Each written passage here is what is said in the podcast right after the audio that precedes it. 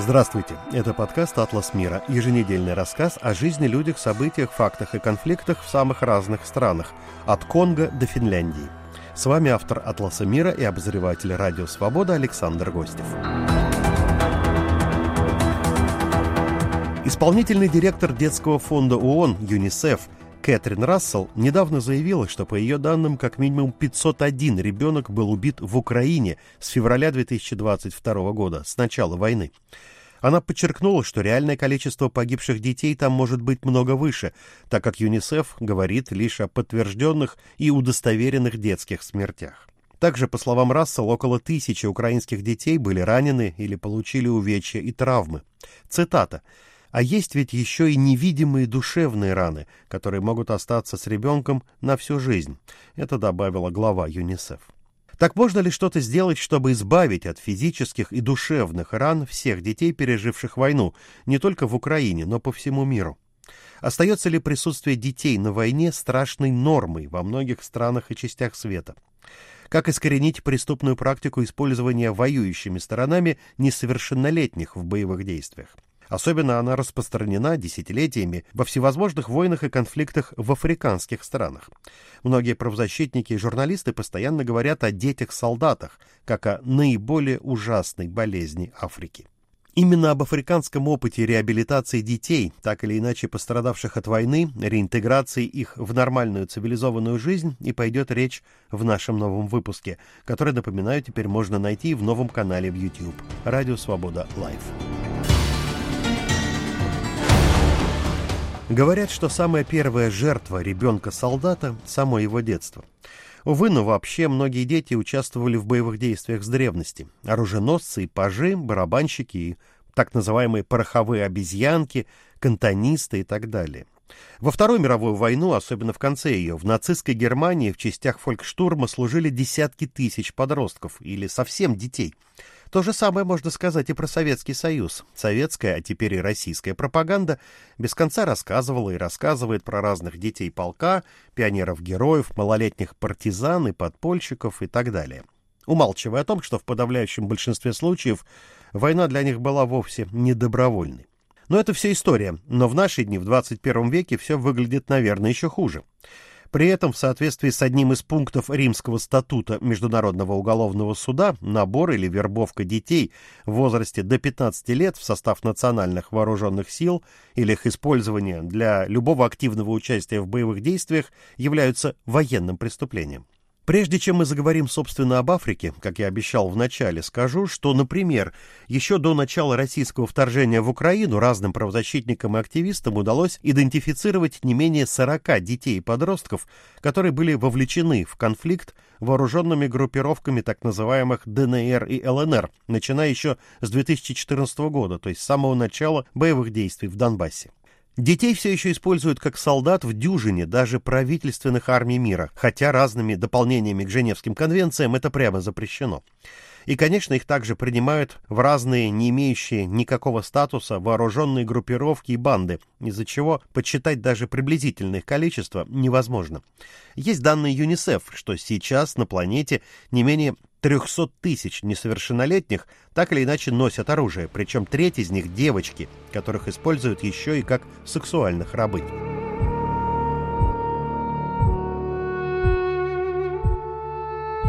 Реинтеграция детей-солдат в общество остается почти невыполнимой задачей. ООН постоянно напоминает, что дети, которых принудили к совершению даже самых зверских преступлений, не должны нести ответственность в той же мере, что и взрослые – а преступления их могут быть действительно ужасны. Вот хотя бы выдержка из соответствующей статьи в Википедии, причем этот фрагмент касается только лишь Африки. Во время гражданской войны в Сьерра-Леоне только в столице Фритауне около 8 тысяч человек были изувечены бандой детей-солдат, известной как «Вестсайские мальчики».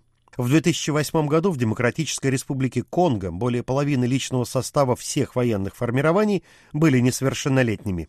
В Уганде почти 70% боевиков так называемой армии сопротивления Господа составляют дети и подростки, некоторым из них всего по 8 лет. В рядах сомалийских правительственных войск количество детей достигает 20%, а в противостоящей им группировке Аш-Шабааб доля несовершеннолетних составляет 80%. Мой сегодняшний собеседник знаком со всем сказанным выше не понаслышке. На мои вопросы в этом выпуске «Атласа мира» отвечает живущий в западноафриканском государстве Сенегал военный аналитик, африканист, офицер в отставке Сергей Елединов. Вы недавно побывали на очередной конференции в одной из африканских стран, кажется, в Конго, посвященной разным аспектам страданий детей и подростков во время войны и во время вооруженных конфликтов. В первую очередь, какие темы там затрагивались? И не было ли это, но таким очередным пустым мероприятием, где разными взрослыми людьми произносится много умных речей, но после окончания которого ничего не меняется? Темы затрагивались, как обычно, общие, конвенции, недопустимость, обратить пристальное внимание, принять незамедлительные меры, ну и так далее. Были факты о том, как это все плохо. Были нужные советы, как проводить детские праздники, искать таланты, следить за здоровьем, приложить усилия к их интеграции в обществе морально-нравственная составляющая, конечно, что не относиться к этим детям предвзято, помочь в интеграции в общество. Очень много цифр, четкая статистика, красивая инфографика. Словом, вот так вот, штатно все. Присутствовали и действительно люди неравнодушные, которые что-то действительно пытаются делать, ну и у которых, естественно, слишком мало возможностей, но они как не очень вписываются в общий тренд. А про то, что пустое мероприятие, это абсолютно справедливо, потому что, ну, даже вот с учетом всех этих организаций во главе с ООН, никто не в состоянии предложить какую-то действительно работающую схему. Может, не хочет. Может, это выглядит рисковато, конечно, но все это вот, вот эти вот конференции, они сводятся к тому, что в лагерь для беженцев, для перемещенных лиц будут приезжать холеные, упитанные дяди и тети на дорогих внедорожниках, подарят им мячики, сфотографируются, а потом что-то нарисуют в своих компьютерах и айпадах что не прозвучало на самом деле, что дети это часть общества. Если общество больно, то невозможно вылечить только детей. То есть, если страдают родители, ну, дети однозначно страдают вместе с ними.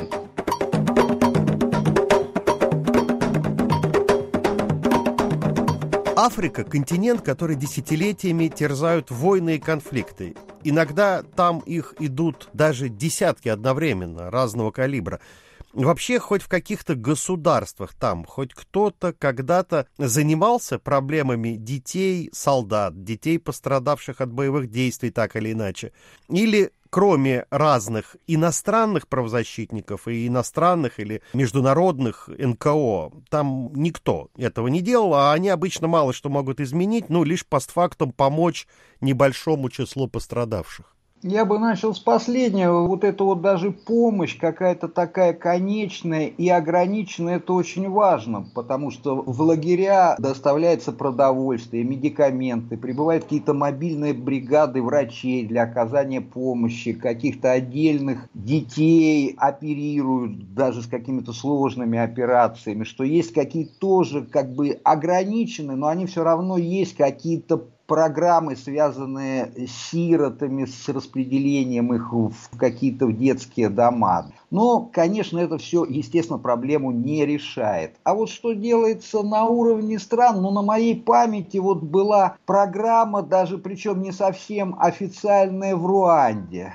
А так, ну, пожалуй, ничего нет. Эта проблема, она возложена на общество, даже, я бы сказал, бы спущена на общество. Это ваши дети, вы ими и занимаетесь. В постконфликтных, а тем более в конфликтных странах, ну, слишком много других приоритетных проблем. Людей надо накормить, поселить, дать им работу, обеспечить им доступ к воде. То есть дети остаются в среде обитания со своих родителей, ну и, соответственно, оказываются в их какой-то зоне ответственности. Родители для Африки это немножко такое более обобщенное понятие. Это не только семья, это род, деревня. То есть вот программ каких-то так нету. Но общество, тем не менее, как-то с этим борется. Но дети ведь всегда самая уязвимая категория населения. Они часто первыми погибают под пулями, от голода, от насилия и так далее. А те, кто остаются в живых, они остаются навсегда изломанной, исковерканной психикой. Мне очень хочется о ваших личных впечатлениях услышать, а я знаю, что они у вас есть. Вы же сами бывали в лагерях беженцев, видели последствия того, как война влияет, опять-таки, даже косвенно на детей и на подростков я и видел, и бывало, это неизгладимое впечатление. Дети, ну они так устроены, они всегда остаются детьми, они хотят играть, бегать. Наверное, вот самое э, трагическое, что я видел в своей жизни, это как дети без ног пытаются играть в футбол на костылях. Это было в Сьерра-Леоне в 2006 году. Играли они по-настоящему с куражом, но вот что отличает этих детей, вот обычных от таких мирных или там домашних детей, это взгляд. У них взгляд такого взрослого, бывалого человека, да, это такой диссонанс, это какие-то такие маленькие старички.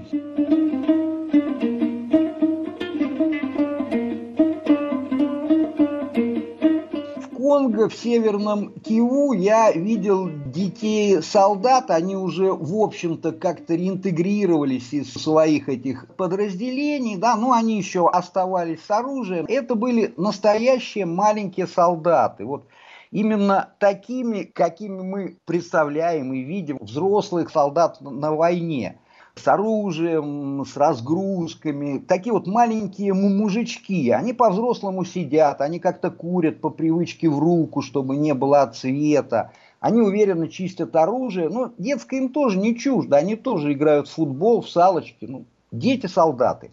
Там произошел один любопытный случай. В лагере группировки допустили журналистов и сотрудников НКО. Но журналистам было запрещено выходить из машин. И одна из журналисток, она захотела сделать хороший снимок, вот именно детей, и высунула из машины руку с фотоаппаратом. И тут же к ней подскочил мальчишка, очень уверенно так ударил ей по рукой такой боевой палкой дубинкой и забрал этот фотоаппарат.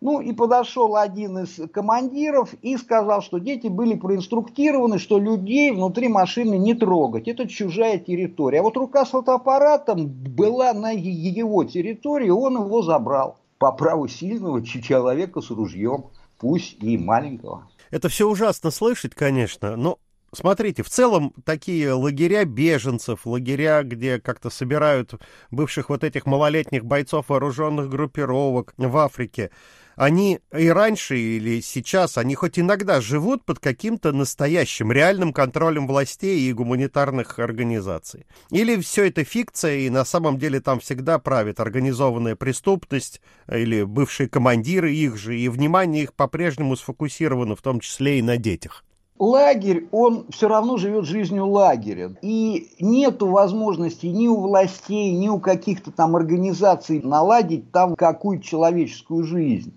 Лагерь он всегда вне рамок нормальной жизни. Там люди выживают, но, естественно, выживают кто как может. И я бы, конечно, не сказал, что лагеря прямо вот так находятся во власти организованной преступности. Она там, естественно, есть. Естественно, она использует детей в своих нелегальных схемах. Это воровство, грабежи, работорговля, продажа наркотиков, проституция, что угодно – Просто дети в лагерях для беженцев, они гораздо менее защищены, они легкая цель. Я бы, наверное, сказал, пожалуй, наиболее легкая.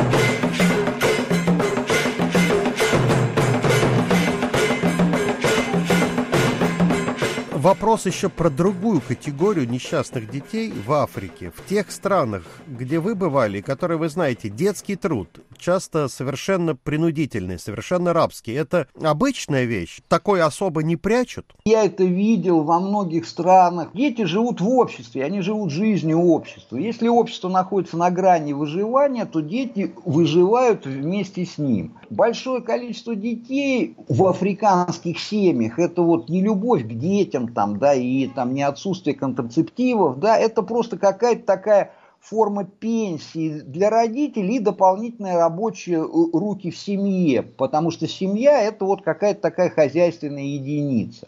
И дети задействуются на всех работах, в которых задействована семья. То есть мальчики в поле с папой, девочки шуршат по дому вместе с мамой.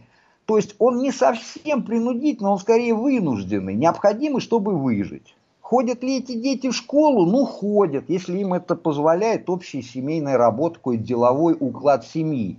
Увы, но вот этот семейный уклад, он важнее школы. В их мире без школы можно выжить, а вот без выращенного риса и надойной коровы нет.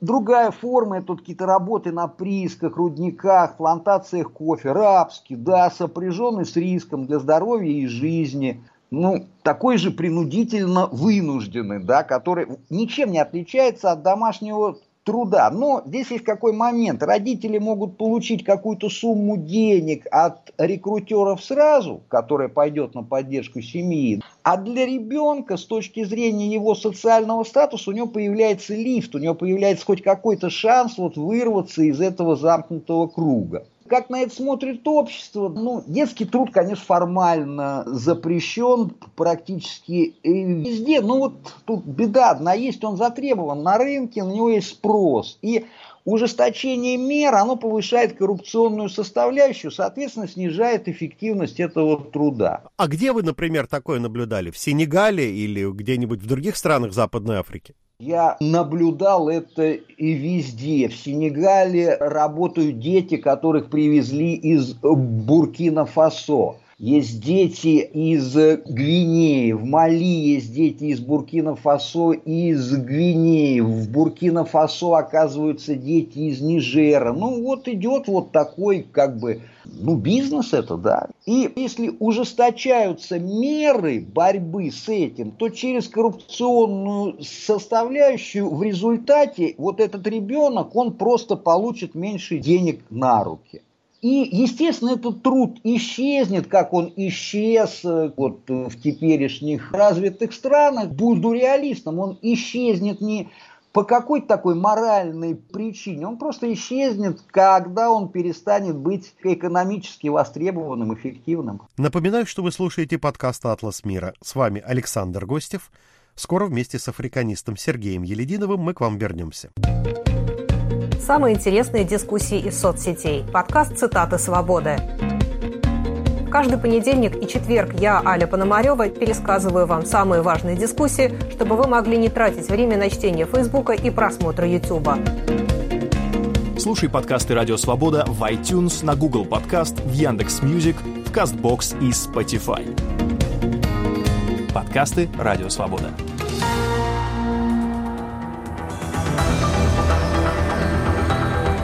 А теперь с вами вновь подкаст «Атлас мира» и его автор Александр Гостев. Мы вместе с живущим и работающим в Сенегале военным аналитиком Сергеем Елединовым продолжаем разговор о том, как в Африке, да и не только, пытаются спасать детей, так или иначе пострадавших от войны. В первую очередь несовершеннолетних, сделанных детьми-солдатами. Давайте вернемся к проблеме детей-солдат. ЮНИСЕФ напоминает, что вот эта вербовка, обычно насильная, это вообще худшая из форм использования детского труда. У таких детей-солдат зачастую происходит полный отрыв от реальности, потому что их не учат различать э, вооруженного противника, например, и мирного жителя. Они страшнейшей психологической обработке подвергаются. Их пичкают наркотиками, зомбируют, заставляют убивать самим, смотреть сцены массовых зверств и, в общем, превращают в роботов, готовых убивать даже свою семью, своих близких, потому что дети, они от взрослых-то отличаются тем, что даже не осознают часто факт необратимости смерти, они не испытывают психического потрясения от убийства человека. Так вот, можно ли таких детей потом вернуть хоть к какой-то нормальной жизни? Что касается ЮНИСЕФ, Наверное, я вас разочарую. По моим данным, принудительная вербовка это ну, не такое уж прям сильно распространенное явление. Это когда вот этих детей-солдат ну просто не хватает. Тогда их, конечно, принудительно вербуют, очень часто даже по договоренности с родителями, их воруют, просто отлавливают, привозят в лагеря, где они воспитываются в среде других детей-солдат. Но наиболее частое явление это когда дети сами хотят стать солдатами. Там, где происходит военный конфликт, экономическая жизнь, она не прекращается, она просто как бы деформируется, изменяется система координат. Профессия человека с ружьем, она становится гораздо более статусной и более высокооплачиваемой. И если эти дети нужны, то чаще они приходят сами. А конфликт, он поглощает же много человеческих ресурсов, эти дети нужны. Ну и как бы вот что касается психики, еще чего-то, война, военный конфликт, это уже отрыв от реальности. Ну, точнее, как бы вот от какой-то вот нашей такой нормальной жизни, в которой мы живем и которую мы понимаем как реальность, как нормальность. Да? А для них реальность это война, военный конфликт который, в общем-то, даже страшнее какой-то классической конвенциональной войны. То есть со своими нормами, такими чудовищными по дозволенности и допустимости. Если в конфликте присутствуют массовые казни, этнические чистки, зверства, то дети, принимая участие в конфликте, они, естественно, принимают участие и в них по мере необходимости их каких-то, скажем, способностей.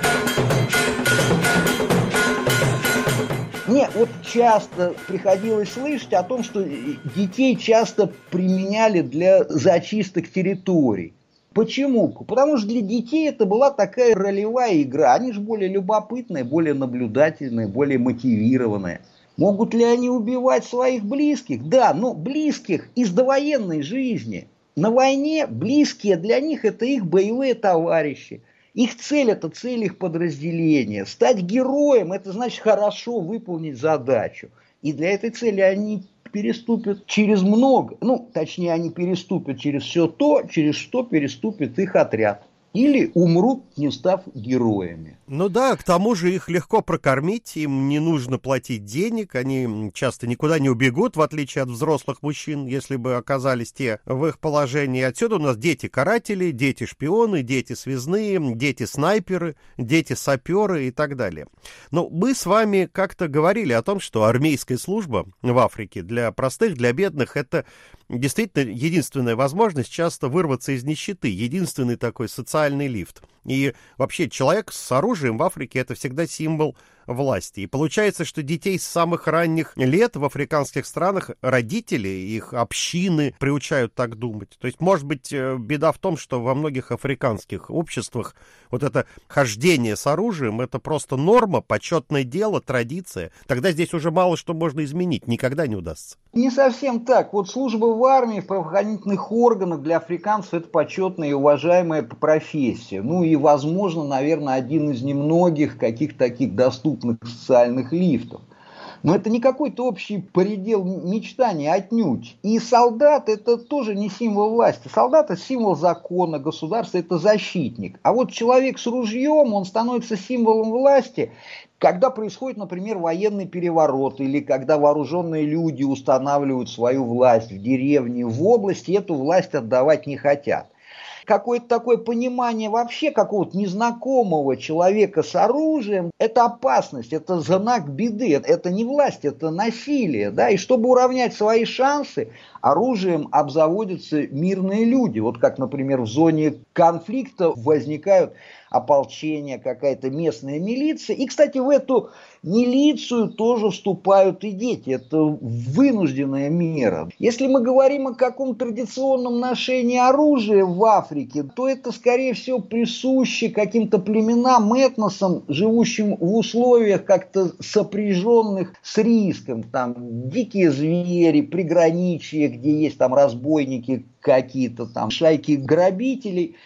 а оружие их гордость, конечно, да, это часть их там у кого-то национального костюма, но это тоже вынужденное. А вот, к сожалению, с ростом конфликта оружие, оно приходит даже к тем людям, которые, в общем-то, за время какой-то мирной жизни забыли о нем.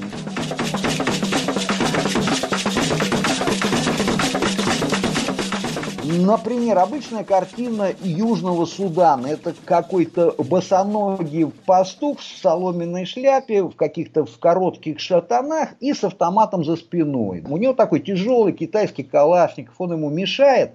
Но он без него не может, потому что если он потеряет свое стадо, это медленная смерть для его семьи, и тогда он с автоматом сам превратиться в грабителя. Я без лишнего оптимизма вам скажу, что когда пастуху не будет угрожать опасность, то его ока где-то сгниет у него в сарае. Сергей, ну так у вас есть удачные примеры, как таких детей военных, образно говоря, потом удавалось перевоспитать? Или скорее примеры в основном неудачные? Неудачные примеры это правоохранительным органам. А удачные примеры я знаю лично, опять-таки, в Сьерра-Леоне после войны мы имели опыт общения с артелью рыбаков, где были бывшие мятежники, в том числе и бывшие дети-солдаты.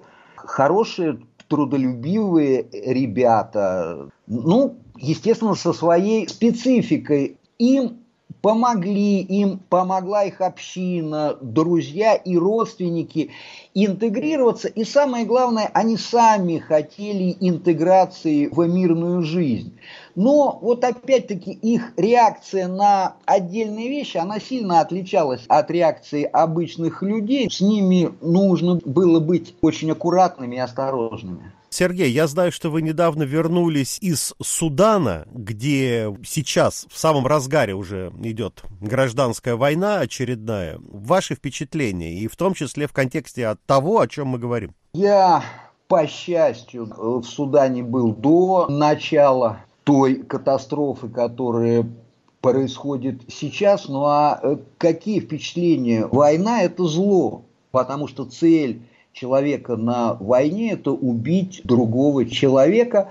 И вот опять-таки от этого всего страдает прежде всего незащищенная часть населения, прежде всего дети, потому что, как бы понимаете, получается так, как бы не цинично это не звучало, что Дети на войне, они, к сожалению, нужны только как дети-солдаты. Больше ни для чего они не нужны. Это формула войны. Да, если мы будем менять эту формулу, это уже получится не война. Поэтому всегда, когда будет война, будут дети жертвы войны, дети травмированные войной, и всегда будут дети-солдаты. Всегда.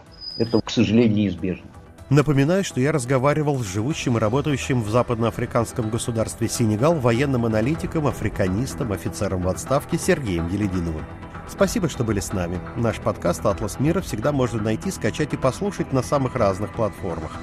Ищите специальную студию подкастов «Радио Свобода» в Телеграме или наш новый канал в YouTube «Радио Свобода Лайв».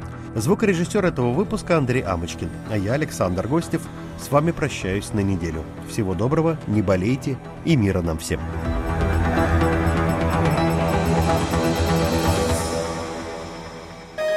Студия подкастов «Радио Свобода».